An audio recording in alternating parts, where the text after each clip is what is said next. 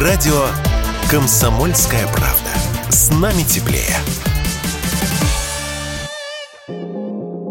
Ассортимент импортного алкоголя в крупных торговых сетях за июнь-август сократился на 40-95% год к году в зависимости от категории. Это данные Ассоциации компаний розничной торговли. Включает в себя X5 Group, Магнит, Ленту, Ашан, Азбука Вкуса и другие магазины. По итогам первого полугодия ввоз всех крепких напитков в Россию сократился почти на 35%, а виски почти на 50%.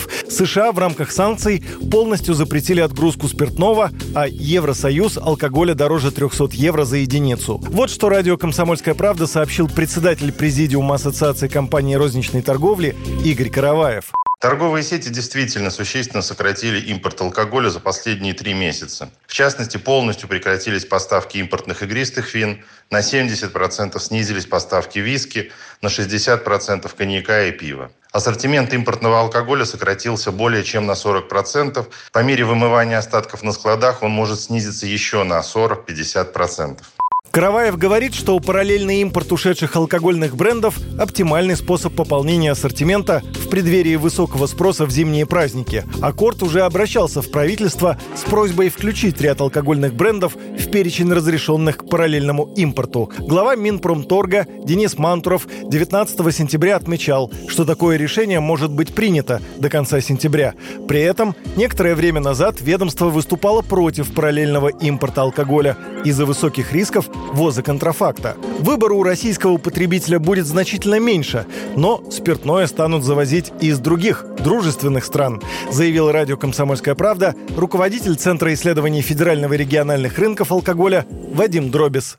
Мы останемся, естественно, без тех брендов, известных э, брендов тех компаний, которые покинули российский рынок. То есть вот эта продукция, самые популярные и самые там раскрученные, премиальные сорта э, виски, коньяка там и так далее, шампанских вин. Но взамен придет другая продукция. Российские пока еще не готовы, конечно, замещать шотландские виски, но придет индийский виски, он уже есть, придет виски из других стран.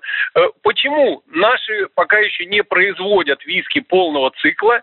Лет через 15, я думаю, что мы вполне сможем конкурировать с лучшими виски мира. Что касается джина, ну, по всей видимости, аналогично э, произойдет и с джином. Мы сегодня производим и виски, и ром, и джин исключительно из импортных висковых дистиллятов. Я напомню, что полностью прекратились поставки в Россию игристых вин региона Шампань. На 70% упал импорт виски, на 60% французского коньяка и импортного пива. На этом фоне закупочные цены на импортное спиртное с февраля выросли на 40%, а по части позиций на все 70%. Юрий Кораблев, Радио «Комсомольская правда».